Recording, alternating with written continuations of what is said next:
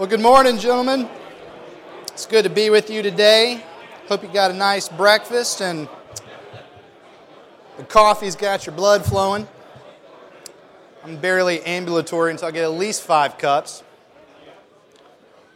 So good to be with you today, and it's a privilege to be here. I'm glad you're here, and I'm so glad we have yet another opportunity to come together as God's people to study His Word together as we continue on in 1 John.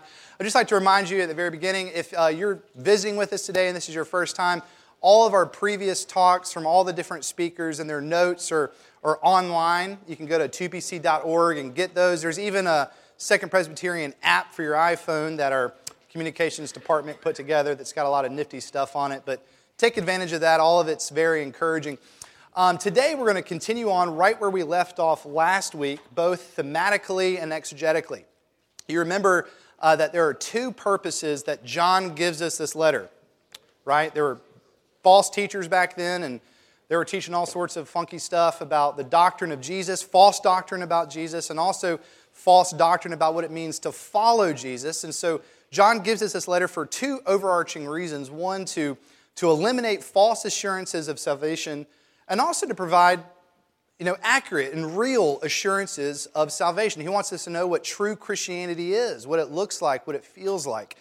And so really his purpose is for the Christian, I know sometimes it feels like this when we read a convicting letter like this. His purpose isn't to scare us. Sometimes we can read this and, it's just very, very scary. It makes us kind of doubt.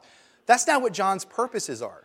He wants us to know what true Christianity is, to encourage us to truly follow Christ as we've been commanded, and to repent where we must repent. And we know that the Christian life is a life of repentance. Then secondly, for the non-believer, really what he wants to do is to show them the truth and the beauty and the power of the gospel of Jesus Christ and the hopes they would come to know Jesus in a very saving way. To John, and as we know as Christians, there is no God like the God of the Bible, and John wants to make sure that people know who He is and is in a relationship with Him. Now, last week we saw that John had this really special teaching about the family of God, right? And he said 2 things, or rather there's 2 different types of families. There's the family of God, then there's the family of the devil. That's it. There's no in between. There's only 2 families in existence on this earth, the family of God and the family of the devil. John would not have done well in the South, okay? The man is completely void of Southern politeness, okay? He does not blow smoke in this chapter. And I'm glad he doesn't, because he wants us to know true reality. He doesn't want anybody to be mistaken. There's only 2 realms of existence in life, in the family of God and in the family of the devil. Now, in the family of God, he told us that as Christians, we have been reborn in the Spirit. We have new birth. And because we have new birth and a new heart and the Spirit of Christ dwelling within us and He's transforming us, our lives are going to be drastically different from the lives of the people of this world. And he said one of those major differences we saw last week, is that the people of God, the children of God, pursue a life of holiness, right? And they do that not to earn God's favor. All right, they do that rather to live in response to the favor they've already received. But the children of God pursue a life of holiness. And today we're going to see another characteristic. The family of God, the people of God, love each other. We have brotherly love within the family of God. The necessity of the brotherly love in the family of God. That's the theme of our passage today. Now, folks, if you just have a cursory read through the Scriptures, this concept is not foreign to us. Of course, the family of God loves each other. And it's not that hard to give our assent to. Of course, as Christians, we're called to love each other. But let's be real. All right, practically speaking, it is not always easy to love each other, right? That's right. Family life is difficult. Think about your own biological families just for a moment. Has anybody ever seen Christmas Vacation before with Chevy Chase? Favorite movie, watch it every Christmas. I watch it really every month. It's just favorite character, of course, is good old Uncle Eddie, right? And if you don't know Uncle Eddie was just this just obnoxious relative that the rest of the Griswold family wanted to have absolutely nothing to do with. My favorite scene is at the beginning when Eddie shows up unannounced and and Clark is so disheveled. Eddie, do you want some eggnog? Can I drive you out to the middle of nowhere, leave you for dead? And Eddie, just completely unaware, he said, no, Clark, I'm fine right here. Thanks for having me. But it's such a funny movie, and Clark just cannot help but show his disdain for his lovable but just train wreck of a cousin. Now, I think that movie is so funny, and it's and people love it so much because it's relatable. And the truth is, because most of us, to one degree or another, have an Uncle Eddie in our families. And Clark's desire to find just freedom from experiencing just the obnoxiousness of his cousin is something that we can all relate to. Now, I bring this up because the Church of Jesus Christ is filled with Uncle Eddies. It's filled with them. I read one commentator that said being a Christian often feels like being in a family with 1,000 drunk uncles. And that's true, but he said the ironic part is we often don't realize that we are one of those uncles ourselves, which is also true. Because think about it, the church is made up and filled with sinners. We all have our messes, we all have our quirks, we all have our dysfunction, and when you throw us in a giant room together, we often put the fun in dysfunction as the Church of Jesus Christ. Church life is difficult. And more seriously, church family is the source of some of our deepest wounds for a lot of us. And it's just difficult dealing with other people's dysfunction. We have our own dysfunction to deal with, and it's just exhausting entering into other people's lives. And the truth of the matter is sometimes people are just difficult to love. And because of that, sometimes we do act like Clark, right? Where we, at all costs, try to distance ourselves from the Eddies. And unless there are our family or our very best friends, we keep most people at arm's distance because we just don't want to step in anything.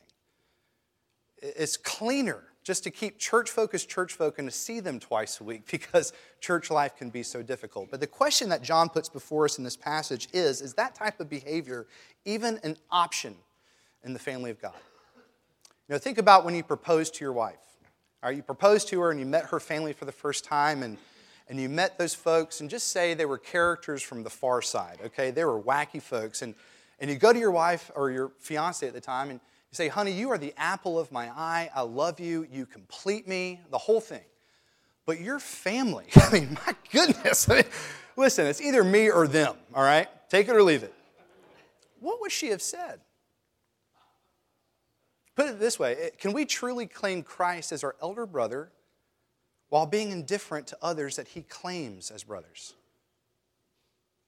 Or more theologically, can we truly accept the love and the grace and the forgiveness and the patience and the long suffering of Jesus while refusing to extend that to one another? What John is saying is that's how the world operates. That's the world's way of love. But the family of God, it is marked by brotherly love, true brotherly love. It's indispensable. One, because it models and it emulates the power of the gospel. We're going to see this is exactly what the gospel does. It joins eddies together. But we're also going to see that it really is a matter of life and death. Brotherly love is not optional. It's not periphery. It's not a suggestion, but it is essential in the family of God. Now, there's three things that we're going to see together in this passage. But before we do that, let us go ahead and open up the Scriptures and read them together. It's John chapter 3, verse 11. Hear the word of God. For this is the message that you have heard from the beginning, that we should love one another. We should not be like Cain, who was of the evil one and murdered his brother. And why did he murder him? Because his own deeds were evil and his brother's righteous. Don't be surprised, brothers, that the world hates you. We know that we have passed out of death into life because we love the brothers. Whoever does not love abides in death. Everyone who hates his brother is a murderer, and you know that no murderer has eternal life abiding in him. By this we know love, that he laid down his life for us, and we ought to lay down our lives for the brothers. But if anyone has the world's goods and sees his brother in need, yet closes his heart against him, how does God's love abide in him? Little children, let us not love in word or talk, but in deed and in truth. This is the word of God. Let us pray together. Heavenly Father, we come to you as your kids, as your people, as your adopted family. And Lord, we pray that you would settle our hearts and our minds for the next however long. and that we would not be thinking about what we have on our desks, that we wouldn't be thinking about what's going on or what we're consumed with or worried about. But Lord, that we would come together as brothers and that we would feast in your word. We pray that you would open up our hearts and our minds to the power of the gospel and that we would see the magnificent implications of being united together in one spirit. Lord, we pray that you would speak through me, that you would speak in spite of me, that you would open up our hearts and our ears to hear what you have for us this morning. And we pray this in the blessed name of our risen King Jesus. Amen. All right, there's three things that I think John wants us to see here. The first and foremost, brotherly love is an indispensable feature in the family of God. Brotherly love is an indispensable feature in the family of God. We see this in verses 11 through 13. Listen, in the Bible, family is the chief metaphor the Bible uses to describe the church. It's all over the place. God is our Father. Jesus is our husband, family language. The Spirit is our counselor, our comforter to the redeemed, beloved, and oftentimes spiritually dysfunctional group of Eddies that we are. Okay? In the Bible, we're told that we are brothers, mothers, sisters, and fathers to one another. Now, just like we did not choose our biological families, it is true we did not choose each other. But here's the fact. God chose us. Every single one of us. And he adopted us into his family. He chose us. He loves us. He redeems us. And he calls us to love one another just as he has loved us. Now, there's a few things that John wants us to see here in verses 11 through 13. First and foremost, the way of love has been established since the beginning. Okay, this is not a new thing. The way of love has been established since the beginning. We see this in verse 11. Now, when John uses that phrase, from the beginning, there's different schools of thought. Some folks think that he might be referring back to the dawn of time, back into Genesis, which very well might be what he's talking about. He's about to refer to Cain here in just one verse. But I happen to be in the other camp. When I think John says that phrase, from the beginning, I think he is talking about when the Christians first received the gospel and were taught the ways of Jesus. That is, when Jesus Christ came and he established his church, since the beginning of the church, the way of love has always been the way. It's always marked the church since its inauguration. Now, because remember, the false teachers, those folks were not marked with love, okay? They were marked by the exact opposite. They were marked with hate. They were not loving folks. They were spreading dissension. They were sowing seeds of discord. They were exalting themselves over other brothers or other Christians. And they were looking out for el numero uno, themselves, and they were not looking out for other people. They have deviated from true Christianity. So I think what John is saying here in verse 11 is, church, don't be influenced by what these folks are doing. Go back to when the church first dawned, when we were first included into the family of God, and you will see that the way of love has always been the way of God's people. It's always been the way. Now, when Christianity first burst onto the scene, okay? The Greco-Roman world, we see this in Scripture, we're told it in history. The Greco-Roman world was completely shocked by the things they saw. When Christ came and he established the church, what they saw just completely put them besides themselves. They were just utterly shocked by what they saw. And they were saying to themselves, you know, there's something different about this religion. There's something real in this faith because it's just changing people.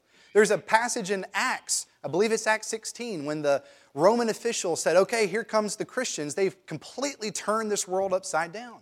There's things that are going on in this camp. And what they were seeing was the way that Christians were actually loving each other.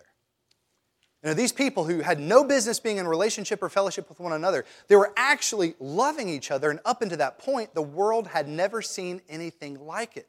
I mean, it was freaking people out. Now, if you want to get a snapshot of what it was like, go to Acts chapter 11, read it later. It's fascinating. I'll summarize it for you real quick. In Acts chapter 11, the primary city that's mentioned is Antioch. Now, in history, we're told that Antioch was a vastly and a majorly diverse city, even more so than Rome, actually. It was one of the more diverse cities in all the Greco-Roman world. Now, we're also told in history that, like other cities, Antioch had walls around its borders to protect the city from invaders and folks they just didn't want there. But unlike other cities, Antioch also had walls within its city borders. Okay, and what it was doing, those walls, it was segregating different ethno groups. So it's kind of like the French Quarter. The French are in one corner, you know, the other folks are in the other corner. But in here, they actually had walls separating these people. And we're told there was at least four groups. There were the Africans, the Syrians, the Greeks, and the Jews.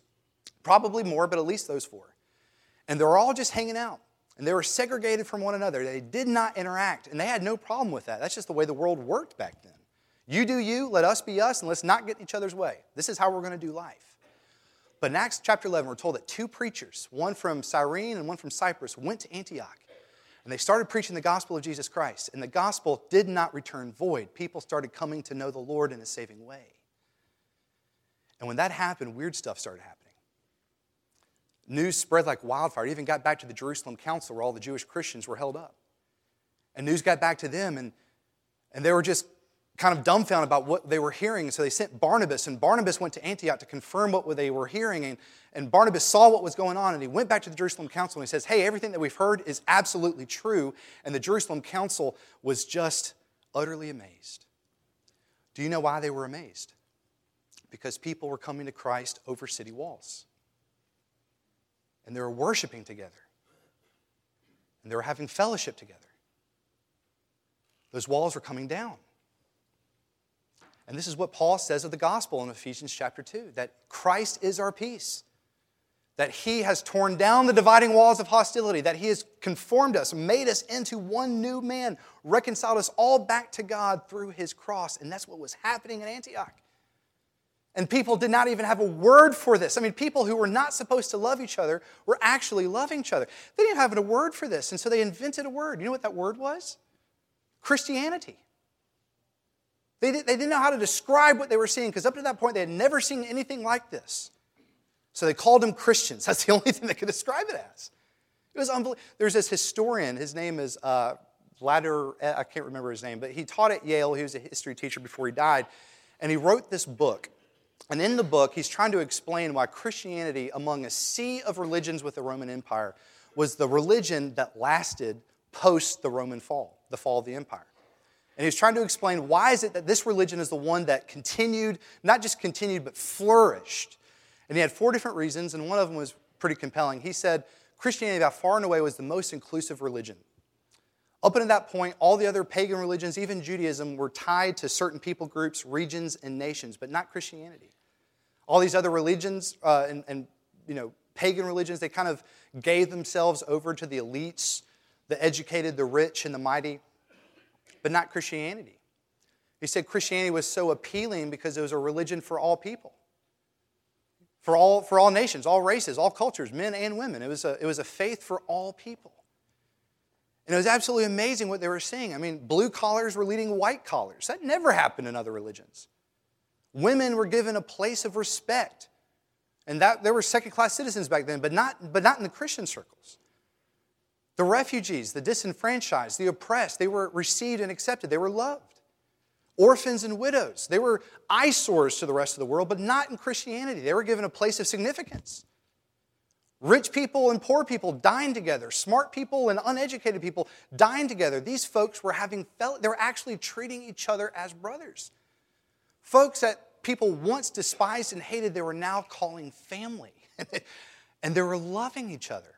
So this historian said, it was the most inclusive religion that the world had ever seen, but still that's not even a reason to explain why Christianity flourished the way that it did. The only explanation is the church's unique teaching on the person of Christ and the unparalleled love that he offered. And it's because of that unparalleled love that strangers, others, once enemies, were now loving each other. Friends, that is the power of the gospel. And it's been that way since the beginning. And so in verse 11, what John is saying is like, Christians, I know that these false teachers and all these non-believers, their lifestyle isn't resembling that, but that's not an indictment on the gospel. That's an indictment on them. Since Christ came and he burst out onto the scene and inaugurated his church, since the very beginning, brotherly love has marked the people of God. Now it's because of that, we see in verses 12 through 13, that John says this, the family of God can expect hostility from the world. Thanks, John.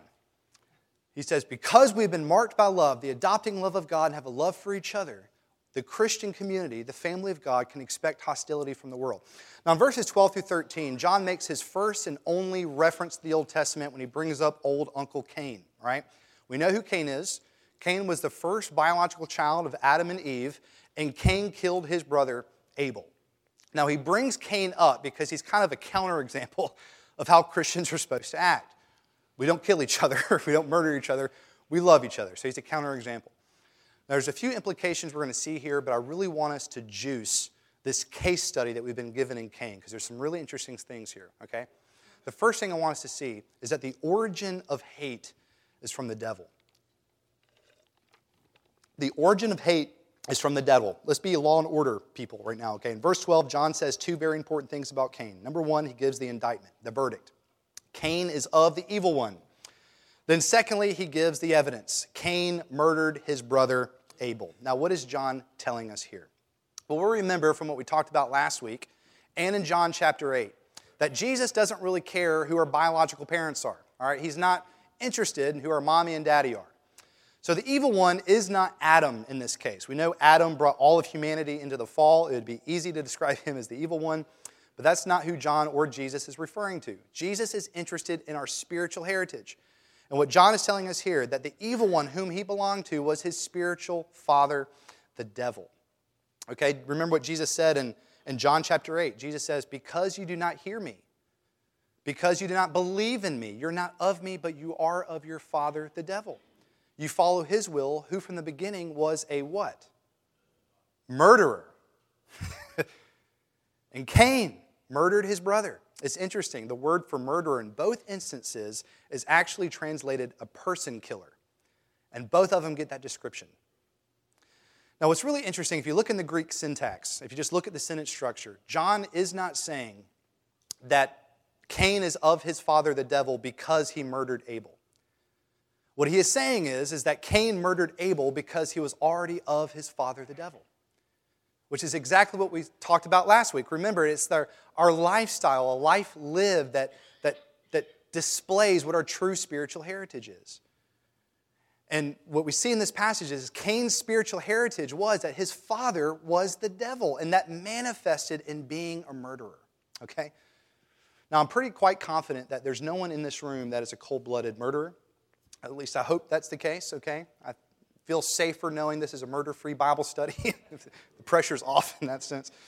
But we do run the danger, just like any time we have a Bible study, when we look at verse 12 in isolation and we say, you know what, I have never murdered anybody, I'm in the clear. I haven't murdered anybody this week. John, thanks for the test. It was an easy one. I aced it. We never read verses in isolation of themselves. We always read them in context. And in the immediate context, look at verse 15. John says, whoever hates his brother is a murderer. And he only got that out of the greater context of Jesus' own teaching on the Sermon on the Mount. When Jesus says, you have heard it said before, you shall not murder, but I say unto you, anyone who is angry at his brother is liable for judgment. Now notice that even Jesus, he didn't even use the word hate, he used that word anger.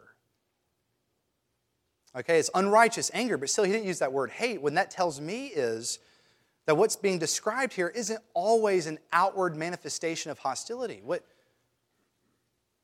it's being described is this inward feeling, this inward belief, this inward disposition. Now, that can manifest in cruelty, but it can also manifest in simple indifference, is what commentators say.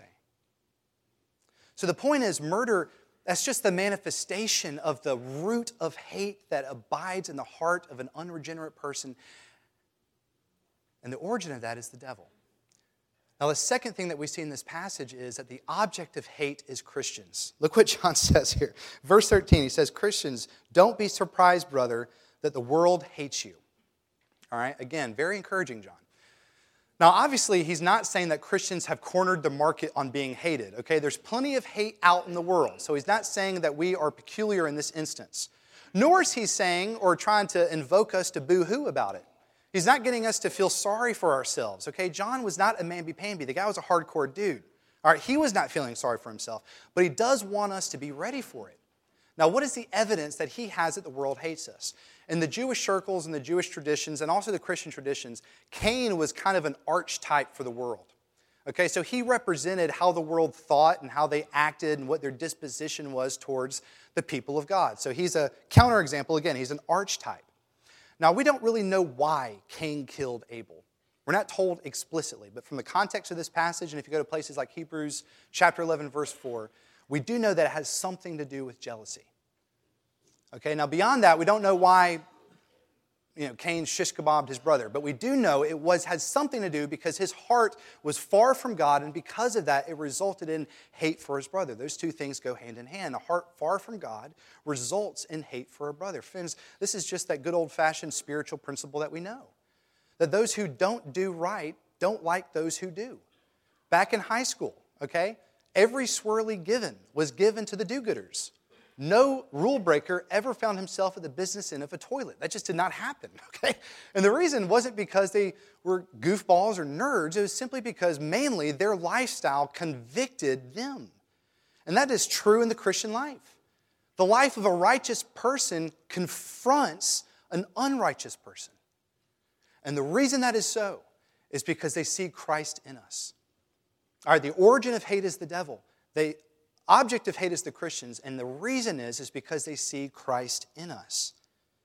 John says in chapter 15, verse 18 through 20, if the world hates you, this is Jesus speaking, if the world hates you, you know that it has hated me before it hated you. If you were of the world will love you as its own. But because you're not of this world, I chose you out of this world, therefore the world hates you. Remember the word that I said to you, a servant is not greater than his master. If they persecuted me, they will also persecute you. All of these things they will do to you on account of me, because they don't know who sent me. So the principle is the world does not know God, therefore it hates God, and because we have been born of God, the world will also hate us. Again, thanks for the encouragement. But listen, this is intended to sober us, but there is a massive vote of encouragement we can see here. Okay, it's a lot like Victory in Europe Day. All right, when the Allies defeated the Germans, I know I do a lot of World War II now. I'm reading that book, like I told you last week. When the Allies defeated Germany, when that happened, the world knew that the war was over. They knew it was. It was just a matter of time before VJ Day confirmed what they already knew to be true. And the same is true with us and Christians in the already not yet aspect of the eschaton. The battle still wages, the war still wages, but friends, in Christ we know that a decisive victory has already been won. It has already been won. Therefore, as Christians, we can have confidence that we will overcome the world because we have faith in the one who already has overcome the world. In Christ, as brothers, we are more than conquerors, is what Paul tells us in Romans 8. Now, before we move on, here's a little takeaway, okay? To the degree in which we follow Christ, the world will hate you for it. And we got to understand that. To the degree that we follow Christ, the world will hate us for it. Because remember, the world doesn't hate you. They hate Christ in you. What they see of you, your lifestyle. They hate Jesus and what he's doing in you. The world hates him. Now, this is what that does not mean. That does not mean we go out looking for a fight, okay? We don't try to become martyrs. There were martyrs back in the early church that tried to be martyrs and they faltered because they're out for their own glory and not the glory of God. We do not go out looking for a fight, nor do we act like jackasses to the non-believing world. We don't try to beat them over the head with the Bible. We don't try to rub their nose in it. We are told that we're not of the world, but we're also commanded to love those in the world, including our enemies, just as Christ loved us. But this is what that does mean. If the world does not see Jesus in you, it will not have a problem with you. So we must ask ourselves the question. If the world does not have a problem with me, if it's not conflicted by my life, why? Why is that the case? So we got to marinate on that question, but here's just a little summary of where we've been so far. Because of our new birth in Christ, we have been marked by love. It's an indispensable aspect of God's family, brotherly love. Okay, now the world's going to hate us because of this, but it's not because of you, but it's because of Christ in you. We don't have to be fearful because of that, because we have faith in the one that's already overcome the world. Now that's point one. Now very quickly, in point two, we see that family consciousness fuels our brotherly love for each other. We see this in verses 14 through 15. Family consciousness reveals, or rather fuels, our brotherly love for one another. One of the things as a young adult pastor that I most often see with young adults that are coming in the church is that they've just graduated college, they've started their career, and they're ready to get their life together. their act together. And so they'll come into my office, and I hear this all the time. You know, Barton, I've never really been involved with the church, but listen, I know that I need to grow up. I want to be better. I need to do better. There's things I need to fix, so that's why I'm here. Now, part of me is really glad they say that because I have an opportunity to share with them the actual gospel of Jesus Christ. The other half of me really wants to go find whoever the heck taught them that and grab them by the ears and kick them in the cheeks.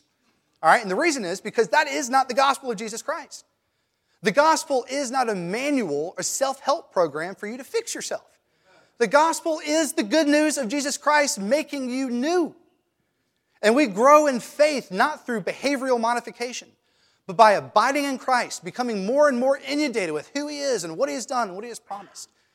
And that's how we grow in Christ's likeness, being overwhelmed by who He is and His love for us. And we need to understand that because passages like this, it's easy for us to turn it into a works righteousness thing. That is not what John is teaching us. So, number one, family consciousness fuels our brotherly love for each other. Now, what we see implicitly implied in verses 14 through 15 is that the Christian life is not mechanical, friends. It's organic. It's not mechanical. It's organic. It's not something that we do in order to achieve. It's organic. Nowhere in the Bible is behavioralism or moralism taught. Nowhere. Now, honestly, there are places where Jesus and John and Paul say things like, don't be envious, don't steal, don't be a thief, don't kill anybody, be kind, love your neighbor, love each other. And on the surface, that does kind of seem like other world religions and philosophies in the world because they had those same type of commands. That is until we ask the question, why? Why does Jesus command those things? Why does Paul command those things? See, the world tells you to do those things. The other philosophies, other religions tell you to do those things in order to become who you want to be. They say do in order to become. Christianity is vastly different. Christianity says in Christ you already are. Therefore do. It says you are the son of a king in Christ. Therefore, brothers and sisters, simply live out who you are. Do you see how amazing that is? Listen, without the gospel of Jesus, the true gospel that tells us we're more sinful than we ever dared to imagine, but more loved in Christ than we ever dared to believe. Without that gospel, all we are left with is a Brady Bunch morality. You know, clean your room, Marcia, so you can be in good graces with the family. We're left with this truth without grace situation. And friends, that's miserable. For most of my life, up until the age of 20, I navigated in that circle, and it was miserable. That was until I heard the gospel preached in Ephesians 2, 8 through 10, which says you are saved by grace through faith. And this is not your own doing, but it's a gift from God. You are His workmanship, created in Christ for good works. When I heard that, it just laid me out. It was like Benny Hinn put his hand on me or something. It was unbelievable. Why? Because it tells us, the Bible never tells us to love others without first telling us we're already loved.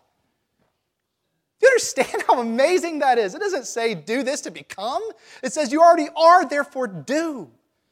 The love of God is not something that we achieve or earn, but it's something that we receive by faith. Listen, Christianity is not primarily something that you do.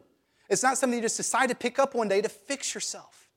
It's something that by faith in Christ is being done to us. We are kings in Christ. He says, this is who you are. You're just simply living out what the Holy Spirit is working in. That's what it is. So the second point, and it's very obvious because I just said it like 8 times. We are called to live out what we've been redeemed to be.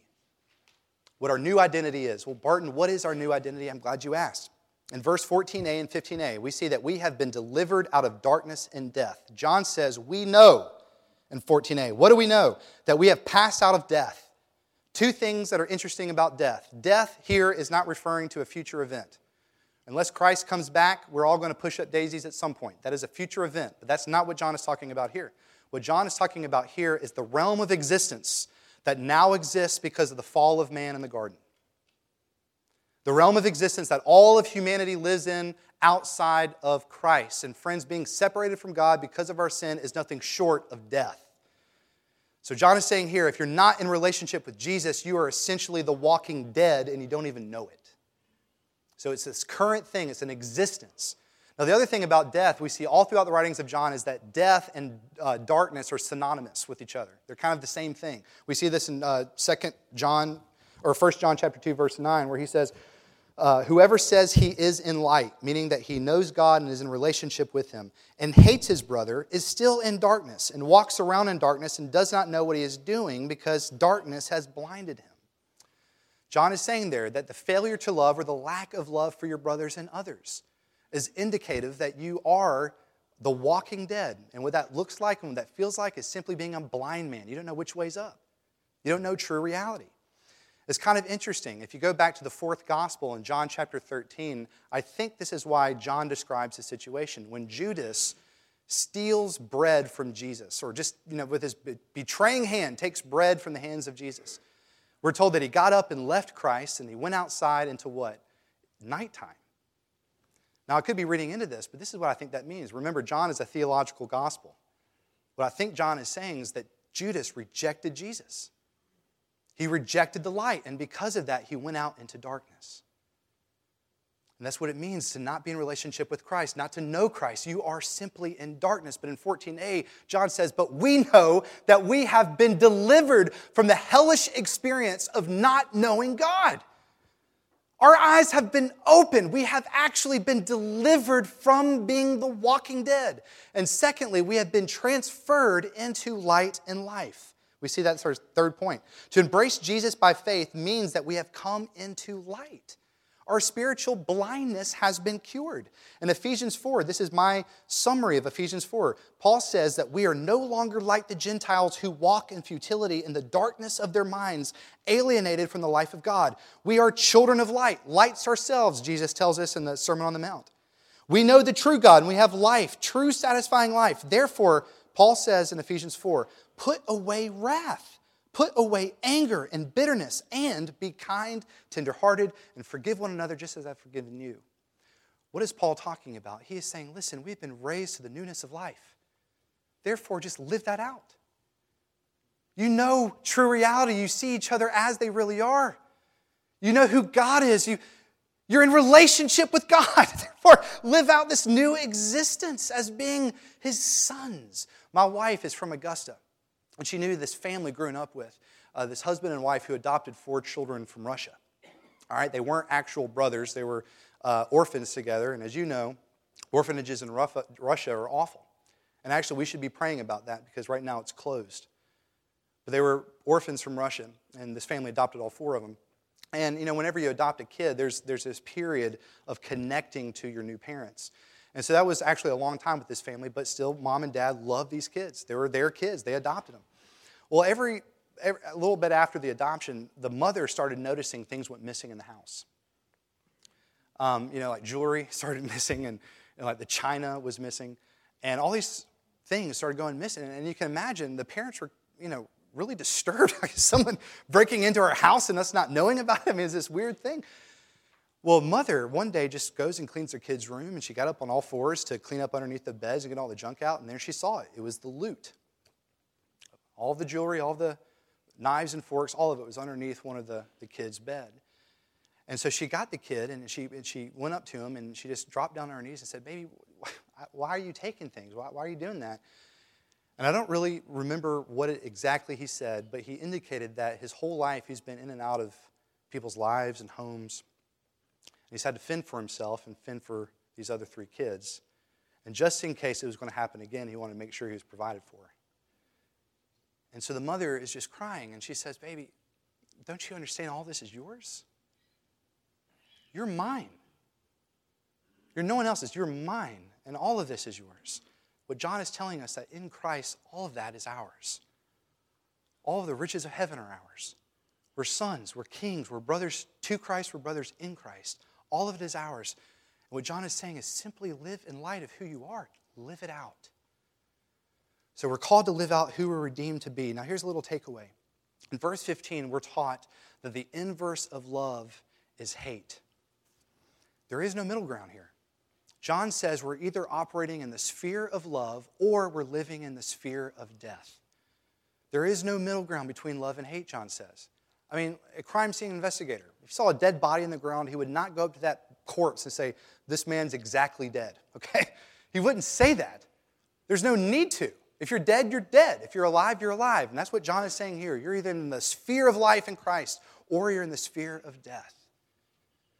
The children of God are marked by love. That's just who we are. We love God. We love the things of God. We love the people of God. Now, does that mean that if we fail in this, we're toast? Absolutely not. I mean, we're going to fail in this all the time. But we should ask ourselves why.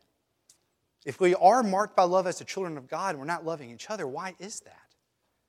Either we need to repent and be reconciled to our brother, or we need to do business with Christ in the first place. But having said that, listen, there are always going to be willpower that we need to exert to love each other. There's plenty of things that we need to do, that we should do, but we don't do, okay? My wife asked me to clean the toilets. I'd rather be covered in honey and go on a bear watch than do that. It's the most disgusting thing in the world to me, but I do it because I love my wife and I know it pleases her. We love each other because we love God, we know it pleases God. There is always going to be willpower to love people who are hard to love. But friends, here's the deal. This is what we learn in 14 and 15. The more time that we spend with Jesus, the more time that we're overwhelmed by how much He loves us and what He has done, that He loved us in spite of our unlovableness, we're going to extend that same love to one another. And friends, it won't be a chore. It's going to be a joy. Because that's who Christ is making us into. He's making us into lovers. And we love each other as family. Now, thirdly and lastly, how are we supposed to love each other? What is love? In verses 16 through 18, we see that love is defined by the person of Christ. This is a major question that we have to ask, right? I mean, what does it look like? We're commanded to love each other. What does it mean to actually love each other? That's not always the easiest thing in the world. Listen, we're immersed in a culture that has a very distorted view of love, okay? We just got out of Valentine's Day, which means, among other things, most of us were forced to watch a chick flick, okay? Every year, I try to convince my wife that Braveheart with William Wallace is the greatest love story of our time. Never goes over well. Meg Ryan, all the time. In those movies, what do we see? We see how the world views love. Love is primarily an emotional, sentimental thing. All right, it's a feeling. It's a feeling of being complete, as Tom Cruise says. Don't lie, you've all seen that movie. You complete me.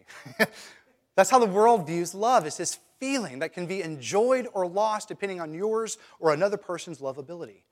Now, Howard Marshall, an evangelical scholar, says, now this is extremely dangerous, all right, because the world always identifies Christianity as being a call to love. They understand that Jesus has called us to love as Christians, but because they have this distorted view in their mind of what love is, they think to themselves, well, I already know what Christianity is about. Why in the world do I need Jesus for that? I'm already doing that.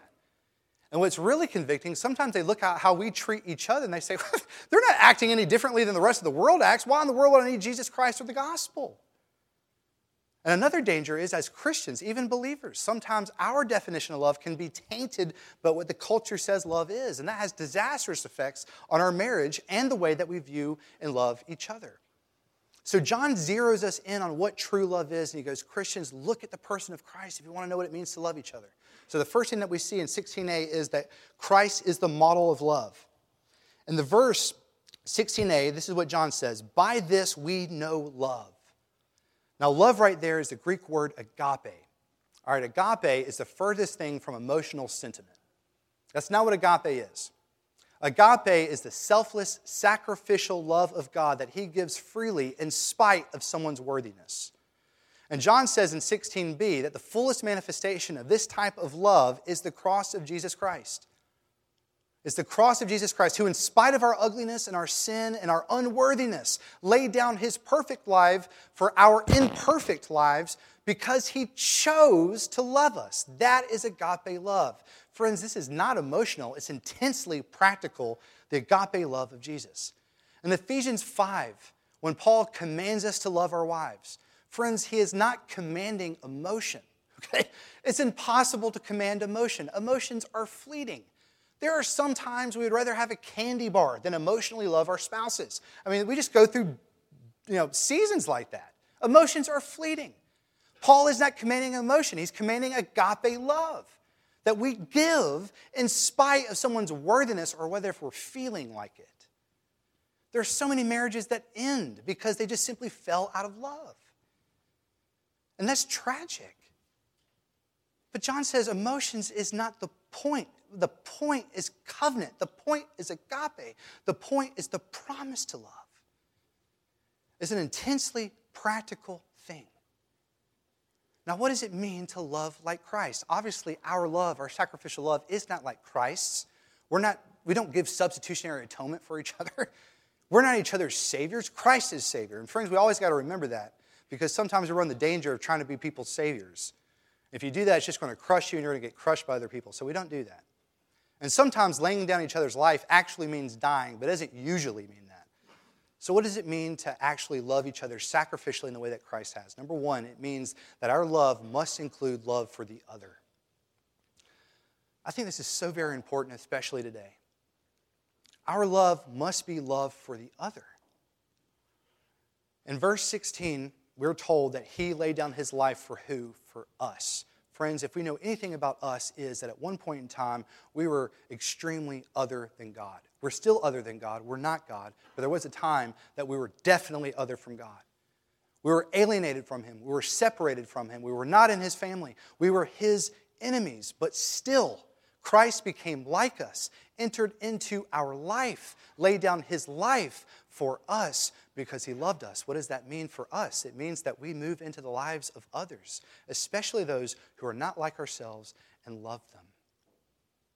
Paul says, listen, there are no Jews and Gentiles anymore. There are no male or female, slave or free. We're all one in the body of Christ. We've been reconciled to him. Friends, that's what the gospel does. It joins eddies. It joins different people groups. We're family. And the rough part is, the sad part is, the church hasn't always functioned like this, and it's having a hard time functioning like this today. I mean, just think about this thing politically. I don't want to be political up here, and I won't be. But it's no news. It is a powder keg out there politically. We've never seen our nation more divided than this in our lifetime. And because of that, friends, I mean, you know, Democratic Christians, or Christians who are Democrats, and Christians who are, I mean, they're lobbing grenades at each other, blowing people's arms off. I mean, it is violent out there, some of the things that people are saying. Is that how it's supposed to be? Think about Jesus' own discipleship group. In his own discipleship group, he had a tax collector. That is what you call pro-government. And he also had a zealot. Those guys wanted to burn down the government. Okay, these guys could not be on the opposite ends of the spectrum as they were. They were completely separate. But they loved each other. Why?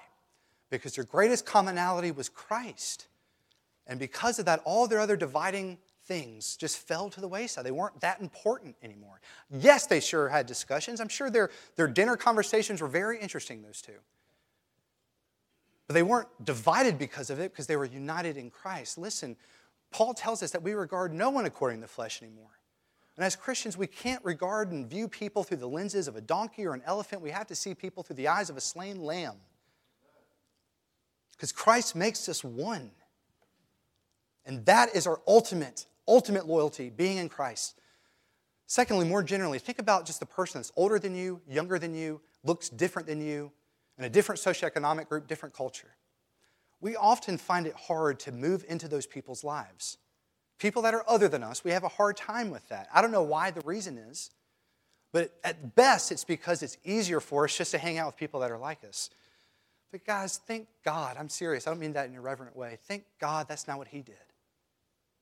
He didn't just hang out with himself in the Trinity. He had a perfect love and relationship within himself, but he chose to move into the other.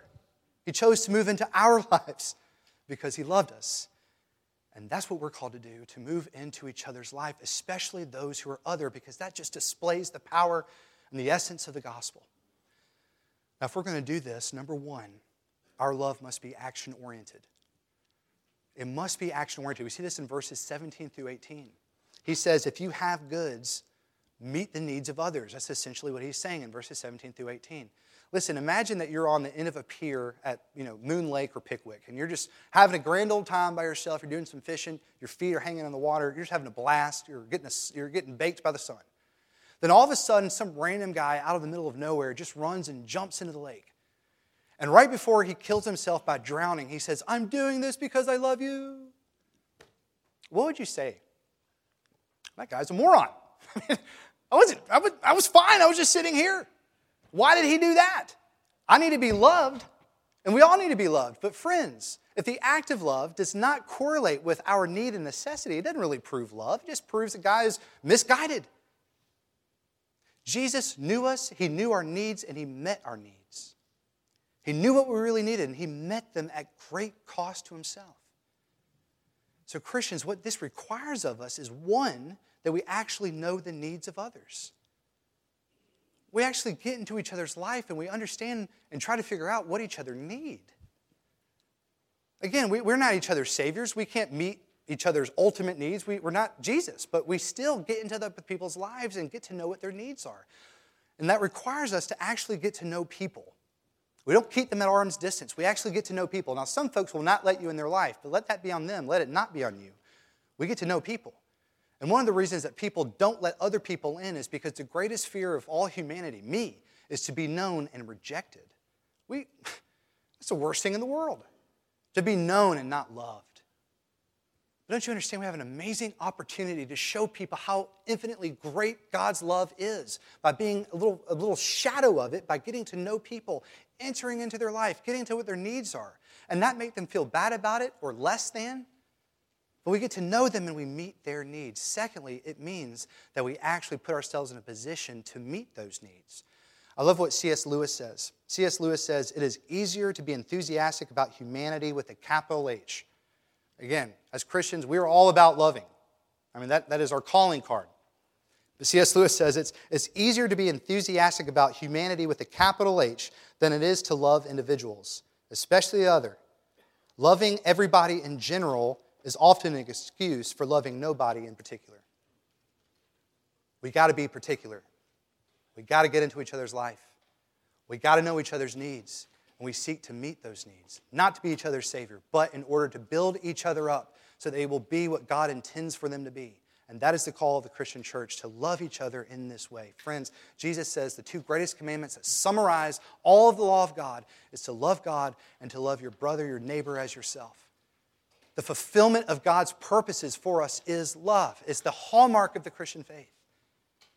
But friends, the only way that we could ever love each other truly without strings attached is if we understand that we are completely, fully, and satisfied by God. That we're already loved. That everything we'd ever possibly need in this life or the next, we already have secured. And friends, that is exactly what is true of us in Christ. So always remember, the cross is not only your model to love, it is also the power of your love. And so friends, as we live out this calling together as family, let us rest in and meditate and swim in the truth of God's love for us. It's irrevocable in Christ. There's not one thing on earth, in heaven, or under the earth that could ever separate you from the love of God. Not devil, not even your own failure.